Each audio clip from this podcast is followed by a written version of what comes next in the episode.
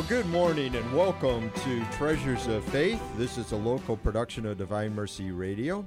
I am your host, uh, Bill Gent, and I have been very blessed to be joined by Father Ben Berinti. Father Ben is the pastor of Immaculate Conception Parish in Melbourne Beach.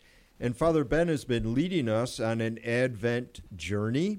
And this is the last Tuesday of Advent. And we've been looking at the questions posed by some very significant biblical figures uh, from Luke chapter 1, first by Zechariah, then by our Blessed Mother, and certainly last week we looked at a question posed by Elizabeth.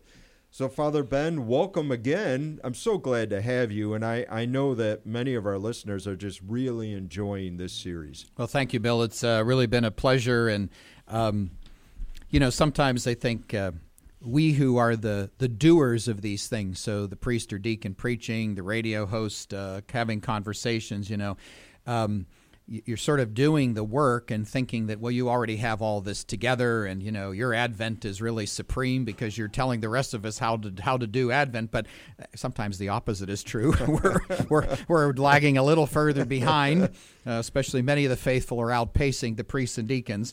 But i think one of the things i would say is um, being able to share this time with you and with our listeners, um, I have plenty of time not only prepare but also to reflect back on. So it really has enriched my own personal uh, mm. journey in the Advent season because uh, you know we talked in the very first show about just the whole spirit of the Advent season, the challenges of it, and and sometimes how difficult it is and how it how it gets lost in there.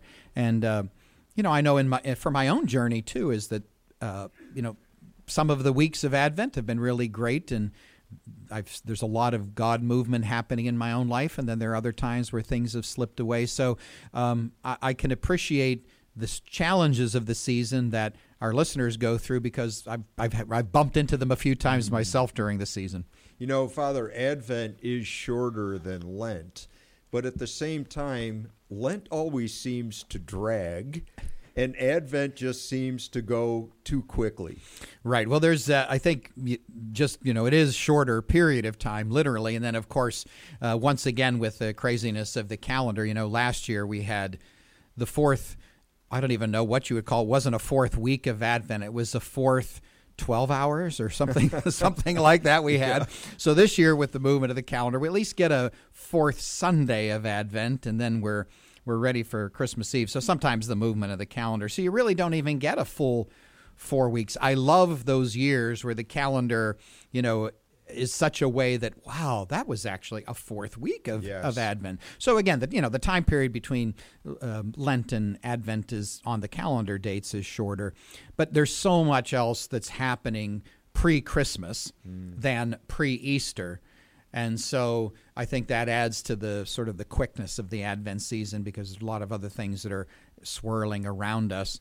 Whereas uh, the Lenten season, not only more time, but less uh, secular activity kind of happening mm-hmm. around us. Mm-hmm. Um, and so one sense we have more freedom to move around in Lent, but also, as you say, I think sometimes like, oh my gosh, is it still Lent again? are, are we still in Lent? Because you know our sort of American way is we, we want to move things along as swiftly as possible yes. to get on to the the you next know, thing. You know the next thing. So December twenty seventh, the Valentines will be there for your picking. You know, so we're always we're always moving ahead. So yeah, there there's a the the speed of of uh, Advent. Um, brings its own spiritual challenges too. But Father, we've been very enriched in this series as we have looked at these uh, three and now the fourth question that we're going to take a look at today.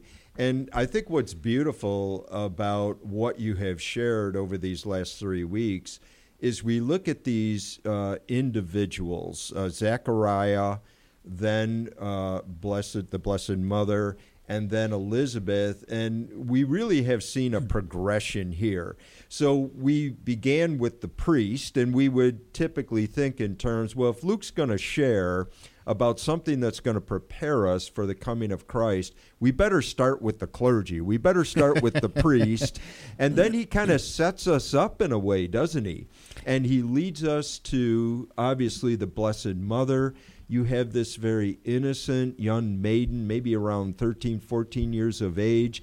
And then we, last week, we looked at what I think was really enlightening is our look at Elizabeth, Zechariah's wife, who finds herself with child at a very late age.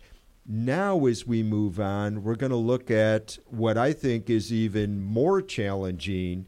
It's almost as, as if Luke is saying, Okay, I've reflected on these significant individuals. How about you? Right. I mean, one of the things that we. Um, so, first of all, I think the first chapter of Luke not only you know, gets the story rolling toward the birth of Christ and then what Christ is going to do in his his uh, lifetime. But Luke is writing, um, and for those listeners who maybe like to write or people that still remember writing term papers back in the day, is li- Luke really, in his first chapter, second chapter, is really writing a true introduction. Mm-hmm. And by that I mean, uh, as, a, as a good introduction to any kind of written work is, it, it not only kind of gets the story in motion, but he's laying out certain kinds of themes, uh, approaches, uh, we would say theology, certain kind of spirituality, as he is introducing us to these people, the questions, and the natural course of events leading up to the birth of Christ. And so this this first chapter not only I think is it helping us prepare for Christmas, uh, and make our Advent journey, but we're learning a lot about Luke mm-hmm. and what's important to him, who's important to him, what kinds of people and experiences are going to be significant once this baby grows up mm-hmm. and this Jesus goes out on his uh, ministerial life for three years, and then we get to the passion, death, and resurrection. All that's really being set out here. So your reference to you know us meeting Zachariah at first, so we kind of get sort of the big the big event. You know, mm-hmm. Only time once in a lifetime priest goes into the holy of holies and smoke and incense and offering the prayer, and so that there's there's high drama. We're, we would expect God to be in the midst of all of that. Exactly, and and we spoke about in that first week that you know it's not only the temple, but this is the holy of holies, the very presence uh, full presence of, of God in the midst of God's people. And yet, a guy who is schooled in these ways ends up being not so smart about these kinds of things. And so, right away, uh, not only is this an experience of Zechariah, okay, hey, here's this one guy who was a priest and didn't get it. Luke is, again, introducing us into what he's going to be speaking about throughout this gospel. Then in the Acts of the Apostles is let me tell you this God doesn't work in expected ways through the presumed people according to the customs as they are laid out. So we're meeting Zechariah. It's a great story. Um, he comes up on the short end of the stick, but at the same time, Luke is also starting to, you know, stir the waters and saying, you better keep your eye open. Mm because things are not going to work with God the way you think they're going to work. Uh, and I think how that underlines the church's whole approach to Advent is remember, very for, out of the box, every three year cycle. So each of the three years, I should say, of the three year scripture cycle, you're always beginning basically in the same place that first and second Sunday of Advent, and that is be alert, watch, wake up. Mm-hmm. Why? Because by the way, God isn't going to be in the most obvious. Mm-hmm. So when we met Zachariah, it's kind of like, oh, this is the obvious thing. You know, we expect to have a grand vision in the maybe in the middle of our Catholic Eucharist, uh, and maybe the vision, not that obviously this isn't the source and somewhat of our worship together and sharing the body and blood of Christ, but maybe my real uh, coming to the realization that the body and blood of Christ is real, is in me, is going to come in the parking lot or actually my preparation to experience this wondrous sacrament happened yesterday mm. when I was tutoring kids from such and such a place, and then I came to Eucharist, and all of a sudden, being poured out and broken for the life of the world is is real. Mm. So I, I think so. Luke does a great service to us by telling us that you know, you just you better be on the alert for something more than the obvious because God kind of likes to work that way. you know, Father, if you think about it, you know, Luke was a Gentile, and so if you think about it, I almost envision that as he is writing this, it's as if he has to kind of educate himself, being outside of Judaism, that I've got to not only share this story, but I am learning along the way from a Gentile's perspective how God worked through his own people and how ultimately I'm also included. Right. I mean, I think that's a great, great point. Uh, you know, unlike Matthew, whose infancy narratives um, take a whole different track, yep, uh, a whole different set of characters. Mm-hmm. Um, Joseph is the main player in yep. Matthew, not Mary, mm-hmm. because Matthew is the Jew writing to Jews, and he needs to make certain kind of connections, and so he he does his thing. Make sure Jesus has that legal father. Right, you know? exactly. Yeah. Uh, as uh, the deacon was reading through yesterday's uh, uh gospel reading, making his way through the genealogy, yep. and just when it was finished, like most people do, proclaiming that passage, there was just a sigh of relief. Um, Why did you do this to you me? know, why did you do this to me? And I was thankful that there really was a deacon on that day, so I didn't have to yes. do the genealogy. Um, and then, you know, want to give everybody a quiz and ask them, do you remember even three of the names mm-hmm. that were mm-hmm. in there? You know, mm-hmm. so anyway, Matthew's about something different, but I think that's a great point about Luke is that he is a Gentile, so he is both um, educating, but as you said, being educated at the same time. And I think the other beauty of the thing is that because Luke is coming to this whole story that pre-exists the birth of Christ, that that yet is so integral to the birth of Christ. Um, he has a way of taking a different angle, mm.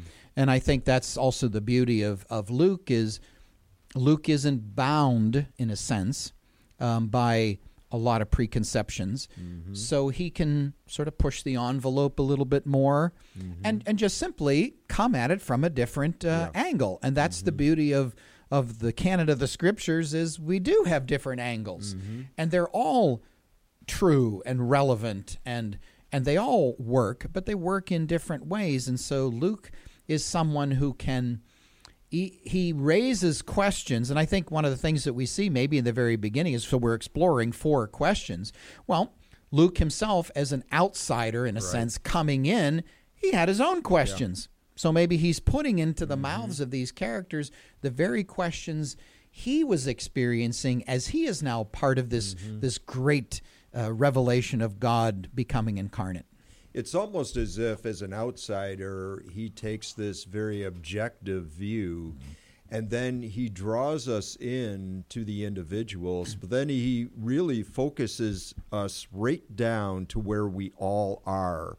And I think he sees himself almost in this question that is posed today. Yeah, I mean, one of the things we, we talked about this before is certainly in this first chapter, but as Luke's uh, gospel unfolds, we meet a lot of really interesting people, mm. uh, very interesting characters, whether they're sort of right at the heart and center of a story. So, the Good Samaritan, the prodigal son, the prodigal father, uh, you know, all, all these different characters that we meet are really fascinating people. But I think one of the things that that tells me about Luke as an evangelist is he was really in touch with the lives of of real everyday people. Mm-hmm. And so it's like, gosh, why is he so good at integrating yes. real everyday people into mm-hmm. things is because somehow Luke was, even though we understand um, tradition and scripture scholarship tells us obviously Luke is educated, and mm-hmm. some some tradition believes he may have been a physician, and but but a, but an educated person, uh, schooled in language. Um, so he had a certain set of skills. Clearly, has wonderful, magnificent narrative uh, mm-hmm. skills but yet at the same time he seems to be a sort of an everyday kind of guy and somehow can connect with with everyday sort of people raises them up and i think that's why he's so good at bringing people like you and me into the yes. picture beca- as yeah. everyday people and our listeners into the picture because luke has a an eye and an ear for just the regular person making their way trying to be an intentional disciple of mm-hmm. Christ. And so I think that's we we meet these characters already early on. Now, of course, we've raised them up on pedestals. Sure.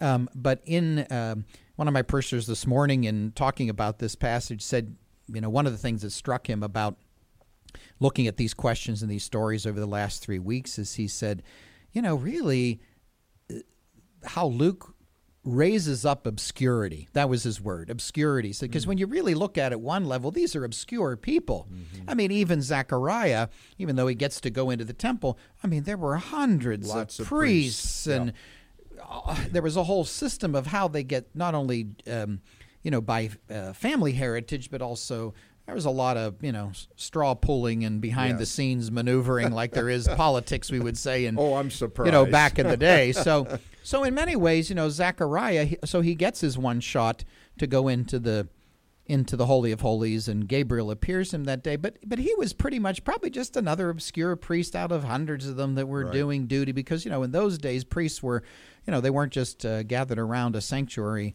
um, you know, we would say muttering the office all day. I mean, they're, you know, they got to take somebody's got to take care of the pigeons, and somebody's Right. got to, you know, clean up after the pigeons, Right. and uh, so there were many, many. So there is an obscurity. There's an obsc- we'll hear in this Sunday first reading from Micah. Oh, you Bethlehem Ephrathah, Mm-hmm. Yes. Mm-hmm. tiny little speck in the ocean of life. The Savior happens to be coming from you, and I thought that was a really good point. Is Mm-hmm. that there is a certain kind of obscurity that Luke wants us to know that you know God will make the flash every once in a while, Right. but as but God really likes again to raise up the unexpected, sort of work outside the prescribed uh, boundaries. And you know, again later in Jesus's life, uh, I always like to point out to people, no matter which gospel you're reading, Jesus's biggest trouble with anybody around him that eventually leads to the path he takes in his passion and death is because he went where he wasn't supposed to. He talked to people he wasn't supposed to. For Luke, well, of course the Messiah is going to do this because this is how God works. This God is the works. expectation. Yeah. Exactly. There's another uh, thing I love about Luke also, and I know we want to get into this uh, fourth question, Father, but um, Luke, again, as a Gentile, I think he has a beautiful way of weaving Judaism with Christianity. And I think there's a greater appreciation for that when you get into the book of Acts. You Very you much so, You, you see where he has that appreciation. Something, unfortunately, that I think the church lost for a number of years. Maybe we're at the place where we're- beginning to kind of rediscover that in a variety of ways. But Luke really does give us that perspective. Well, I want to remind our listeners you're listening to Treasures of Faith, and I'm joined by Father Ben Berinti, and we're exploring Advent with Luke. So, Father, uh, where are we in the narrative in Luke chapter 1?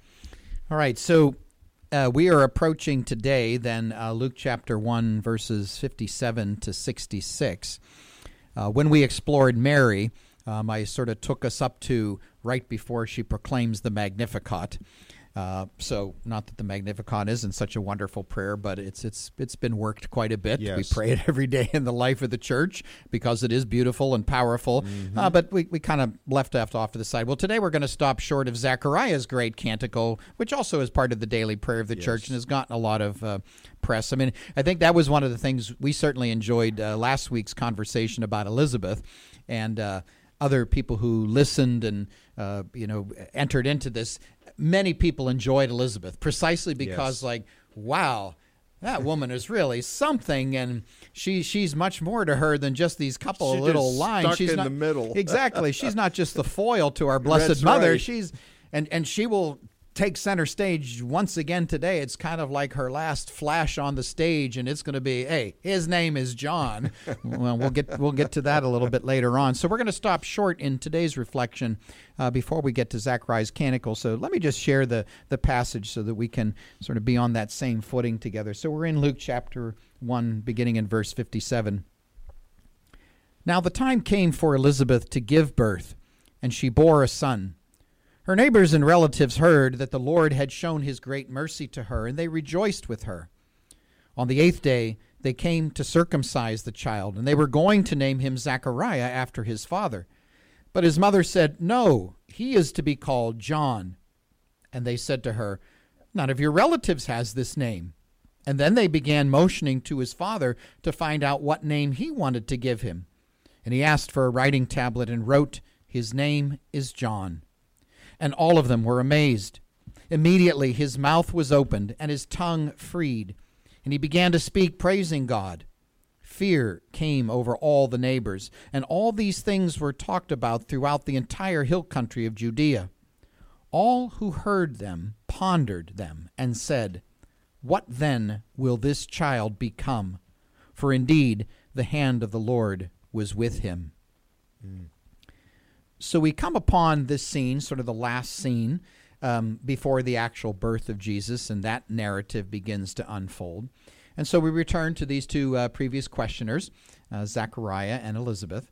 And as we have been doing, recall our first encounter with them. So, Zachariah, we spoke in that first week about uh, because his mouth has finally opened. So mm-hmm. this, this mm-hmm. guy has been under uh, the seal for uh, at least nine months now, and this is circumcision. So you know we're we're he, he's he's been quiet for quite a bit of time, and we talked about one of the lessons that Zechariah shows us uh, is a what we called a gestational silence, a time of spiritual gestation. So coupled with the, the, the child gestating literally in the womb of Elizabeth and also in the womb of Mary is um, Zechariah is also having this gestation, but it's a period of great silence. Mm-hmm. Luke likes to use this word ponder uh, quite a bit. We've already heard it a couple of times, and we hear it again today as the people are now uh, pondering. And the the depth of the meaning of that is is much more scripturally than just something I'm going to toss this around in my head. I mean, there is that. It's in other words, we're thinking about mm-hmm. things, but it really is this kind of um, activity is something of the heart. Mm-hmm. It's really in the heart that that depth of mind and soul. What is going on here? And so Zechariah had this very extended period of time uh, in silence to ponder, to pray, to uh, to be renewed. And Luke again is going to show us um, this is a significant key in being a disciple. Mm-hmm. You can't just jump at things we, you can't expect that this eh, whatever you know the four scriptures i was introduced to this sunday it's all going to come and make sense to me we, have got to work with this we need so he really uh, we talked in that first week traditionally we've seen zachariah's bad boy punished uh, go sit in the corner for nine months because you doubted Gabriel, yeah. uh, and then uh, when you've mm. you know when you've paid the price, we'll let you back in. Mm-hmm. You can come mm-hmm. back to the big mm-hmm. people's table again. But what we saw, what gets lost in that kind of simplistic uh, understanding of Zechariah is no, something really important is going on. He needs time to process, to think about what's happening. So that sort of all comes together here. And then, of course, Elizabeth, who we met last week, child in the womb, wondering why she was so favored, both to have the mother of the Lord come to her, but why she would be favored with the child. And remember last week we sort of focused on that little phrase that gets kind of lost in the English is how is it that this happens even to, to me, me. Mm. somebody like me. Mm-hmm. So both of them, of course, are in the position in the story of okay, so what are, what's the outcome of God's promises going to be? So they reappear here on the stage, and Zachariah and Elizabeth have experienced obviously something extraordinary, extraordinary in their life, and they have been given time to both ponder and appropriate this news. And I think you know, is before we really explore the question that is posed today, um, I, I, guess I just can't emphasize that enough. And I think that's what we've been, the church tries to invite us into during Advent. Mm-hmm. I think we're re invited into it in a different way, a different experience during Lent is, you know, God is popping up all over the place. Um, but, but we need time to appropriate this mm-hmm. news. Uh, one of the things that I like to do when I do parish missions, and especially when I do uh, retreats and days of recollection for parishes and staffs and all that, is um, I like to prepare a, a handout. And as I often tell people, it's like, okay, I'm going to tell you right now, whether it's a one hour morning of reflection or whether we're all here together today, there's a lot in this handout. Mm-hmm. And don't be scared by it, thinking like, oh my gosh, is he going to do all this in the, the two hours we're together?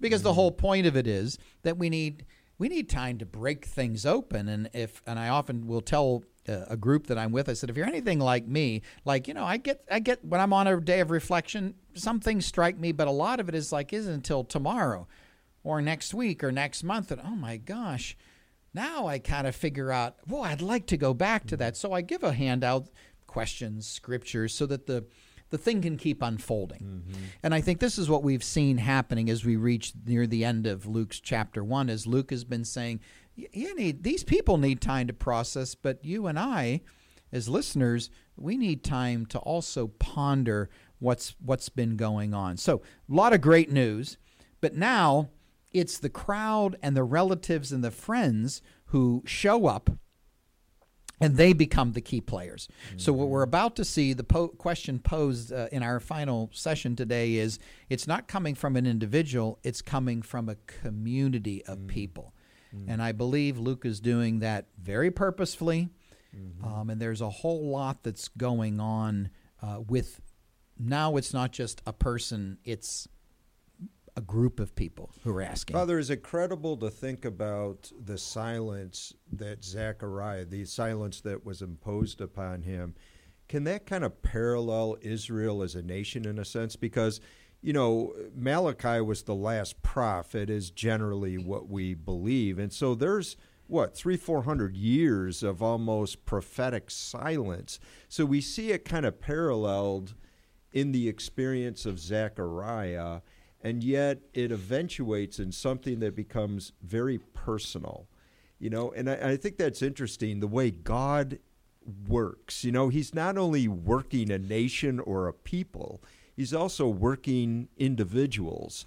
And it's almost comes back full circle now with this last question where now he's saying to the people in general okay what do you think about this? Where are you going to go with this? Right. I, I, mean, I think a number of different things there you're mentioning is that whole uh, gestational silence, even scripturally, from the last of the prophets to sort of the next stage of uh, revelatory word from God. And, and I think is, and this happens periodically even within the Hebrew scripture Old Testament, is we tend to perhaps think about this silence in a negative way. Mm-hmm uh, almost as if it's abandonment. Like God has left us or something. God has, and people even say that. Mm-hmm. You know, ha, have has God left us because there's this perceived silence. But when you come at it from the angle of what Luke is introducing us to, it's like God has already been pouring out an awful lot. Maybe people just don't need to hear another word. They need to think about, mm. to ponder the word, mm-hmm. the experiences, the actions of God, and sit with that. So I, I guess in some ways, hmm, I think I would say the challenge is. I think sometimes both biblically and perhaps on our own faith journey, we're looking for something, a revelation beyond us, mm-hmm. outside of us. Mm-hmm. And God does work this way. Mm-hmm. But God also works with the revelation, the witness, the um, the coming to fruition from inside of us. And certainly mm-hmm. as Christians, I mean, if we take the New Testament at its face value, the whole did you not know you are temples of the Holy Spirit, the Holy Spirit living within you? Guess what? God's revelation isn't going to always come from beyond. It's going to come from inside as mm-hmm. well. And I think that's the challenge for us is so it's not abandonment from God. It's it's let some things percolate for a mm-hmm. while. So I think even Luke says, you know, in, in being very sensitive to the story of Israel, and he is beautifully trying to to bring the testaments, if you will, uh, together. He's also telling us and reminding us that there's a lot going on, and that's mm-hmm. also been that part of this picture of Advent: the bud, the root of Jesse, the mm-hmm. sprout, the easily missed piece uh, things that are growing in the darkness of the soil. This is not God inactivity. This is God saying, I've planted the seeds. What's happening with them? What's going on? And I think that's what's leading us up to this question of the people, if you will, uh, this week.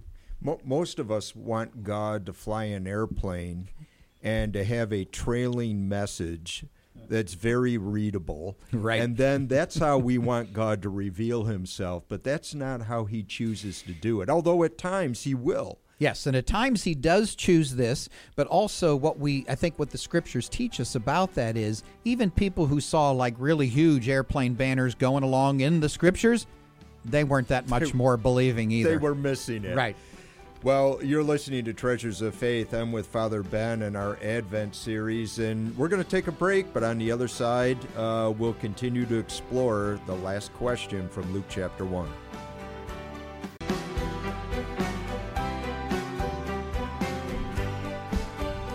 Well, welcome back to Treasures of Faith. I'm joined by Father Ben Berinti, and we're in the midst, actually, we're going to conclude our series exploring Advent with St. Luke the Evangelist. And we've been looking specifically at the four questions that are posed in Luke chapter 1. And so, Father, remind us of this fourth question that we find in that narrative. Okay, so the scene is uh, is set, and we come to the point um, where it's time to name this child. Um, Elizabeth, once again, those who've become pro Elizabeth in the last uh, week or so now, she's again the Tower of Faith, says the name will be John. Zechariah is healed, he's set free. Uh, then the passage again goes beyond where we are with this great uh, prayer blessing of God that Zechariah gives. But then, as Zechariah and Elizabeth literally are, are about to exit the stage, the people, here relatives, neighbors, but the people in general, they're now beginning to take things to heart. So, our translation we read today is all who heard them, this exchange between Elizabeth and Zechariah and the naming, pondered the things that they heard. So, again, Luke's word for, oh, let, let's let's start. We need to start thinking about all this activity, mm-hmm. and said, "What then will this child become?" In other words, they're taking all this activity to heart, to the core. So we're meeting now not a singular questioner, we're really reading, meeting a community of people who are posing our question. So, in a sense, the net is now cast wider than it has before. And so the experiences of these two individuals, Zachariah and Elizabeth, as well as Mary and everybody else involved, this, this experiences this married couple now extends beyond them. It becomes even more exclusive. In excuse me, not exclusive, inclusive. Mm-hmm. And as the reality of the birth of John begins to unfold in its meaning, uh, its impact, the people are challenged to inquire if there's any significance for them. Mm because it's one thing to think, oh, wow, great Zachariah, great Elizabeth, great Mary. Uh, you know, okay, God is doing some astounding things here. So it, uh, we can kind of look at it as if. Is it just for them? Is it just for them? So we, we can kind of fall into that uh, audience uh, actor sort of relationship. So we're, we're the audience. And then you know the players are coming out so gabriel swoops in. You know it's kind of like watching a great broadway play. So mm-hmm. you know gabriel swoops in and there's smoke and mirrors and then there's this and then there's that and and it's about these individuals which it is. I mean luke wants to highlight the uniqueness and the the faith and the choices of these individuals. But but then he's like well no the, the story of christ isn't about a b and c a, a short list of people. It's about salvation for all humankind. Mm. And mm. so, in introducing the people who've kind of watched all this go on, um, is there something in this? Are we implicated? Mm in this. So when they pose the question, what then will this child become? It's not only a question about, oh, what's going to happen to this John. Mm-hmm. It is that. Mm-hmm. Because we already know from the story, this John, as we just heard him this past Sunday, kind of on his big harangue about what you're supposed to do. Mm-hmm. I preached in my church last week. I said, I'm always fascinated by the, the, the what we read uh, Sunday of John the Baptist and people coming to him and asking him these questions. I'm thinking, like, what were you thinking? You ask mm-hmm. a prophet yeah. what you're supposed to do with your life? Yeah. Uh, I mean, yeah. the very people were are supposed to turn Isn't your life obvious, like upside down, inside out. No, you don't ask those people. Yeah. And as John did last Sunday, he tells you, okay, if you're doing this, stop doing it. It's dangerous it, to ask. It's them. very dangerous. so, so we kind of know all of that. But mm-hmm. for Luke, the question is being posed not so much about, oh, okay, well, there's a guy, John, and, and God's activity is going to be limited to him. It really is a broader question that is posing are there imp- what what's really going to come out of all of this mm. that we have we have mm. heard? Mm. So the narrative in Luke, in a sense, has the people, the community, pushed in our language we would say pushed beyond their comfort zone. Mm. And we know that because if we wind back a line or two, they're trying to get the child to be named according to tradition. Right. And I mean, and just think about the implications of that. I mean, here's mm-hmm. God bless them, Elizabeth and Zachariah have waited eons. Mm-hmm. There's probably not a whole lot of life left for them. The mm-hmm. one thing you would want is, hey, you finally got a child. It's a male. Yeah, You want it to be Zachariah that's it exactly. But it's not Zechariah. Hmm. So one of the things that we're hearing already is, you know, here's Elizabeth, here's Zachariah saying, no, God has a hmm. different plan here. But the people want to, as I kind of say, like put the genie back into the hmm. bottle. Is no, we need to go according to the prescriptions. Uh, okay, it was interesting that God worked in such fantastic ways, but but let's let's let's get back to normal Let's not be too crazy here. let's not be too crazy here. Let, let's let's uh, let's kind of back off the drama and let's get religion and let's get life back to the Yeah. way it's supposed to work. And that's part of the drama of that that naming there. So then when you know on behalf of God Elizabeth and Zachariah say no, God th- this is about many many more things going on then the people have to say well okay I guess it's not just about prescriptions and comfort zones and doing what's uh, you know what's expected here. Um, l- l- conventional wisdom, if you will. So we need to think about that, and we have to say, "Geez, I wonder if we're going to be implicated in what's happening here." And so now they enter the people enter into this drama of God's doing, mm-hmm. and they begin to wonder what's going on here. Obviously, the obvious is not the message, something more than the obvious. And guess what? Mm. We're included in this. So mm-hmm. that question is really, I, I'd like to sort of pose it for us. And what does this mean as Luke has been trying to invite us into this journey? Another way of putting it would be uh, what's God up to? You know, this question about, you know, what will this child become? In a sense, it's really, what are we going to become? What's going to become of this kind of intervention, revelation, uh, this new starting point in our, our, our faith journey? And of course, for Luke, as you mentioned earlier, what does this mean for the non Jew? Yeah. What does this mean for the Jews who have a long story of expecting the Messiah? So it's kind of like, what will all of this be? And it's caught in the character of John.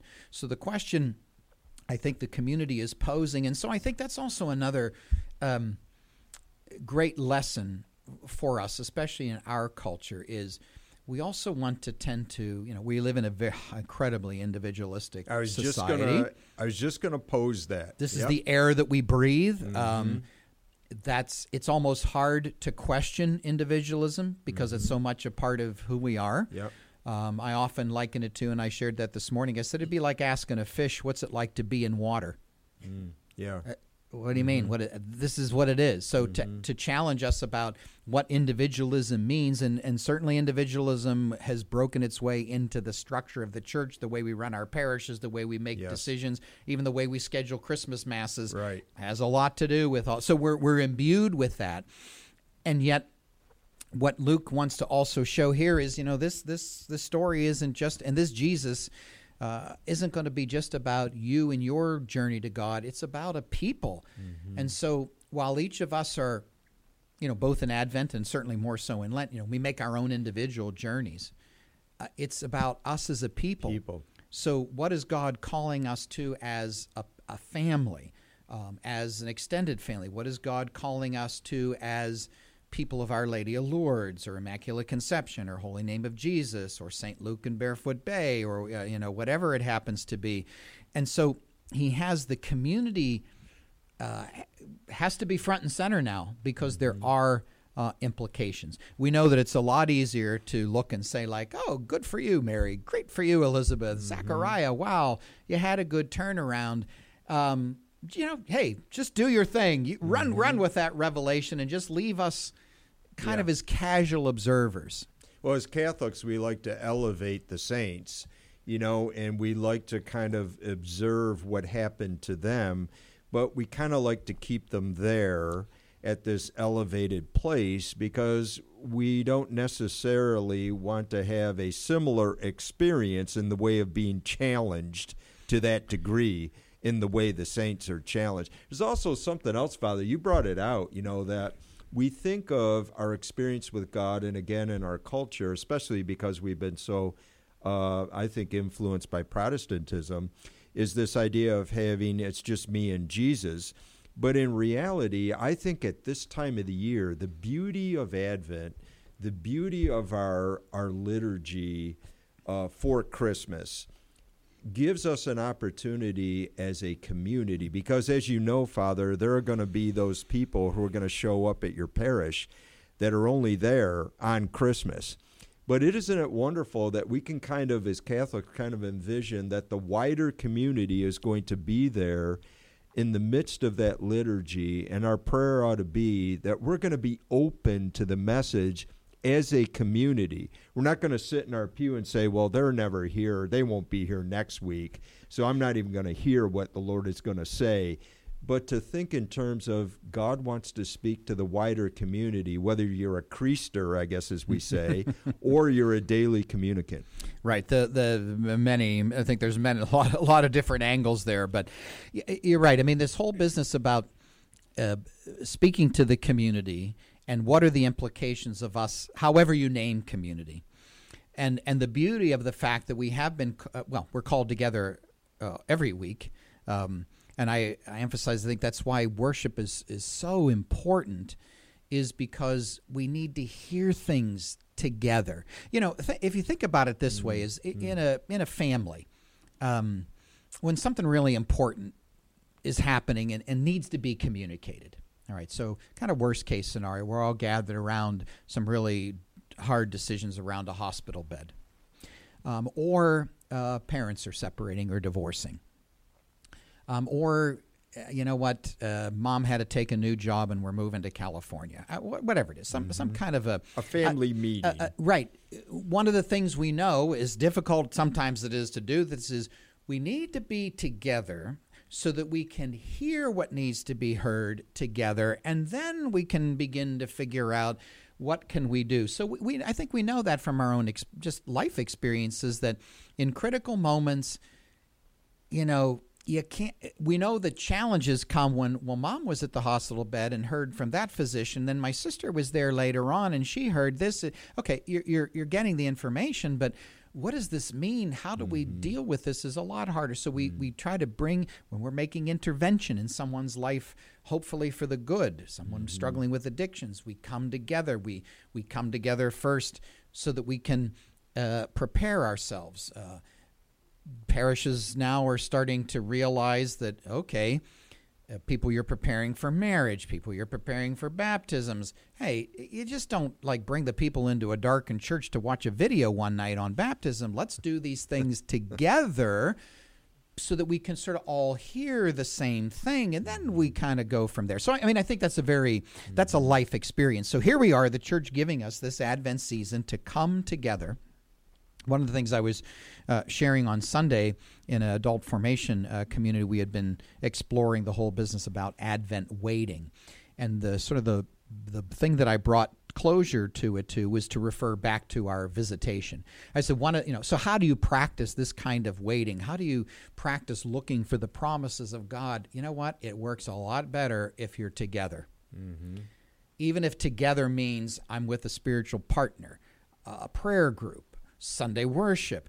And we have the model of Advent waiting shown to us in this coming together of Mary and mm-hmm. Elizabeth. They mm-hmm. wait together mm-hmm. because the things that God is doing in their lives, my gosh, it's just a lot more navigable. Mm-hmm. Um, you can explore the meaning of it mm-hmm. together rather than our normal way of doing things. I just got to figure this out myself. Well, there is a truth to that. U- ultimately, yeah. in decisions we have to make, somebody's got to make the decision. I do have to come to terms with this. But to get to that point, it's so much better in community. And even as we will gather, you know, for Christmas with folks who are, you know, maybe not part of the regular pattern of, of uh, community. And of course, here in Florida, especially us on the Space and Treasure Coast, you know, we have a lot of our, our winter residents are coming back, uh, landing, you know, for the holidays and to be with us. Uh, this is all part of our community. Yeah. Whether you're there for the first time by accident or um, whatever it is, and God God says there's implications for the community at large. So there's there's so much to that uh, business about coming together to process what God is doing. And so I think Luke shows us that for the first time here. He'll do it again in many other uh, places, but by posing that question, what's this all about? What is God leading not only me to, mm-hmm. but what is God leading us to? Yeah. And you know, jumping ahead to to the Lenten season, I always, you know, remember this is how do we start out this long Lenten journey of what we often think is self introspection, self sacrifice, self taking on new duties for, for the Lenten season. The, the opening reading from Joel out of the box on Ash Wednesday is it's not just about you. It's right. a call an assembly, bring the people together, children mm-hmm. at the breast, the mm-hmm. elderly. Uh, and we all hear yeah. that this is a call for all of us. And I mm-hmm. think uh, Advent is the same thing. So, yes, there's a lot of individual work to be done. Mary has to do work, Joseph, Elizabeth, Zechariah, Anna, Simeon. Um, but boy, it sure works a lot better when when there's a community to rely yes. on. And I think too, Father, when it comes to let's face it, you know, when we're talking about God, when we're talking about the Trinity, when we're talking about the incarnation, there's a certain aspect of mystery. And I think that, you know, if we will recognize the importance of gathering as community, I think we process or at least are more open to mystery when we are with others, when we're in a community. We can somehow retain a sense of wonder even in the midst of trying to unpack mystery, instead of finding ourselves alone and then perhaps just saying, This is too much for me, I just have to dismiss it. Right. And I mean, I think one of the things that is, beautiful, and we see it again today in the in the question from Luke uh, that the people are posing, is part of being open to mystery, entering into mystery is it's got to be open ended. So, in mm-hmm. other words, mystery works better, and that's the nature of mystery, is with a big fat question mark, mm-hmm. not an answer. Mm-hmm. And so, what Luke is doing is he's giving it these questions because that's what opens up wonder. That's what opens up amazement is, oh, let me think about this wonder what does that mean why did this happen even me mm. in other words the very by ending with questions, then our sense of amazement and wonder is renewed. Mm-hmm. Now, you and I have, and our listeners, we have the challenge we know where this story is going. We know it like the back of our hand. And so it's good that we stop with a question. Mm-hmm. And it's, there really is no response to this question. No. What will this be? What will this individual be? Oh, yeah, it's going to unfold, but it's unfolding over a whole lifetime of things, and it's still unfolding in our life as as believers, as the disciples of Christ. So that, and when we do it together, there is much more a, a, a sense of. But when we're kind of stuck in our own little uh, corner, little cubbyhole or whatever, we sort of want things to be. When you want to do things efficiently, you pretty much put a dagger in the heart of wonder and amazement. right. Uh, and we see this throughout the scriptures too is that even the most dramatic things eventually become normalized. Mm-hmm. Uh, I was sharing a story this morning that back in my uh, campus college campus ministry days when I was working in Chicago, I worked at a university that was at that time primarily a, a commuter school. So traditional um, kind of campus activities, you know, entertainers, bands coming in, magicians, you know, all this kind of stuff. We usually did at lunchtime uh, in the main uh, dining hall because that's when the majority of students were, there. were there. So we had didn't have as many nighttime events for these things because it wasn't a residential campus. So anyway, the long the short of it is, I remember one particular gathering. There was this really fascinating guy who could do all kinds of uh, manipulation tricks with juggling and you know was on a unicycle and I don't know carrying a seven course meal on his head while he's unicycling around the room and I mean really all these fascinating I mean it was just like one thing after another and I'm like wow this is really amazing but I'm looking around the room and everybody is for the most part, like paying no attention to this guy. Mm. Uh, they're chatting, and this was actually sort of pre-phone texting days, so mm-hmm. not that was going on. But I mean, God knows what they were talking about, and just like I'm thinking, like, do you not see this like yes. wonderment going on in front of your eyes, and you're still worried about I don't know who you dated yesterday, and mm-hmm. um, I don't know what bar you're going to mm-hmm. tonight.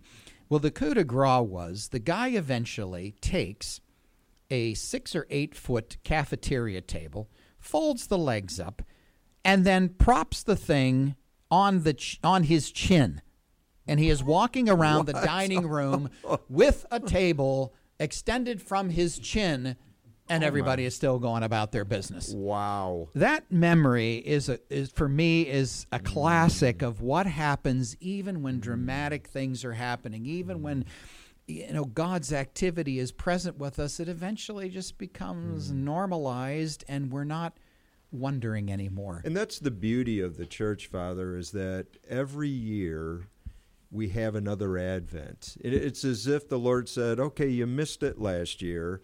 and you went to Christmas Mass or Christmas Eve or whatever, and you were only thinking about you forgot to get this person a present or whatever the case may be, you lost or were unable to have a sense of wonder last year, but you got another chance this year. Right. That's the beauty of the whole our cyclical life. And again, that's a, a challenge for again our culture, Western culture in general, because we tend our, our cultures tend to live in a trajectory, mm-hmm. always going forward. Mm-hmm. Um, and and you know, again, we are going forward, right, uh, into God's future. As mm-hmm. people of faith, we're going into God's future and yet, um, while we're going forward, there is at the heart of human living, uh, it's cyclical. Things keep reoccurring, and, and, and the beauty of it is we can keep revisiting. But the thing is, every time we come back to Christmas, uh, it, it's not like last year because I'm not who I was last year. Mm-hmm. I'm a year older.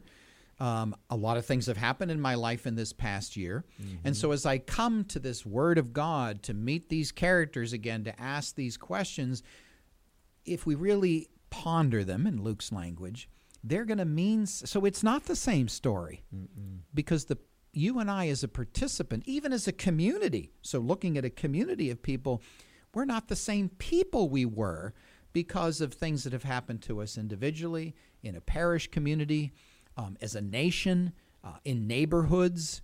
Uh, you know, we're coming out of different kinds of experiences than we did before. So as we come to this rehearing and re-experience of Advent, re-experience of Christmas, we're in a different place. And so if I think if we sometimes just recognize that, then some of that wonder and amazement would come back. And and I would say another thing, since we're sort of on that that subject, and people are the question this week is, what will all of this be? Mm-hmm. What is mm-hmm. God doing? That's a great question of curiosity. Mm-hmm. Um, and I think if we could recapture a greater sense of curiosity in our faith journey, my mm-hmm. gosh, the places that God yes uh, could take us. But yet we sometimes tend mistakenly, I think not only just human nature, but I think sometimes as a church, in our own catechesis and our spiritual leadership and our worship, is uh, we just keep repackaging the same, the same thing, mm-hmm. and we don't even we don't even as leaders sometimes have a curiosity about faith and we're not inviting people into curiosity. We, we in other words, we, we, are somehow we've taken on, we've made a spiritual adage: curiosity killed the cat. Mm-hmm. So curiosity killed the Catholic. Yeah. you know, so so don't be so curious. But this is what it's all about. And I think the other thing, you know, I'm grateful that during particularly this time of year, you know, we we talk about oh, we see Christmas through the eyes of children and there is that you know beautiful uh, innocence and wonderment and fascination mm-hmm. and so you know you and I who are far from childhood age can can pick up on that hopefully mm-hmm. but I think where we make the mistake is that it's only for kids or you have to be, and of course, unfortunately, in our culture, we keep pushing back the age of wonderment and innocence. Now it's probably at about two, maybe. Right. Um, That's right. Because yeah. of what young people are exposed to today. So, I mean, you know, today, your children, grandchildren, six, seven years old, are exposed to things you and I never encountered until we were probably ready to graduate from college. That's so true. But but what I want to say is that this wonderment, this, uh, and we see that in this question today, it's about grown-ups too, and yeah. we can have we could still be curious and, and wondering. Uh, one of my favorite poets, Mary Oliver, uh, says in one of her poems, you know, I don't want to go, basically, is rephrasing it, is I don't want to go to the grave all twisted and tied up and fearful. She says, I want to be a bride filled with amazement. Mm. I, I want to go to my last breath and cross that threshold full mm. of amazement. And I know that more than children are capable of because I see it in the eyes of, of a whole variety of people. You know, some scripture sparks their enthusiasm, or, you know, you go for an anointing and I can see this, this look on somebody's face just in that moment. Or, uh, I mean, so uh, amazement and wonder of Luke and what is all this going to be? What is God asking and leading me in my life or leading us as a, as a faith community? Um, it's not just for kids. Mm-hmm. I mean, I'm grateful for all the, the kid stuff that's happening right now, sure. and it's beautiful and it's exciting and all that sort of thing. But it's not just for them; it, it's it's for us. But how to introduce? And I think the season we're coming back around. Okay, we're at the peak of wonderment and uh, you know, star of wonder, star of light, and and that's that's for grown-ups too. Don't don't let yourself off the hook. and, and, and I think what we've discovered, Father, in this series is that as Catholic Christians, it's okay to ask questions.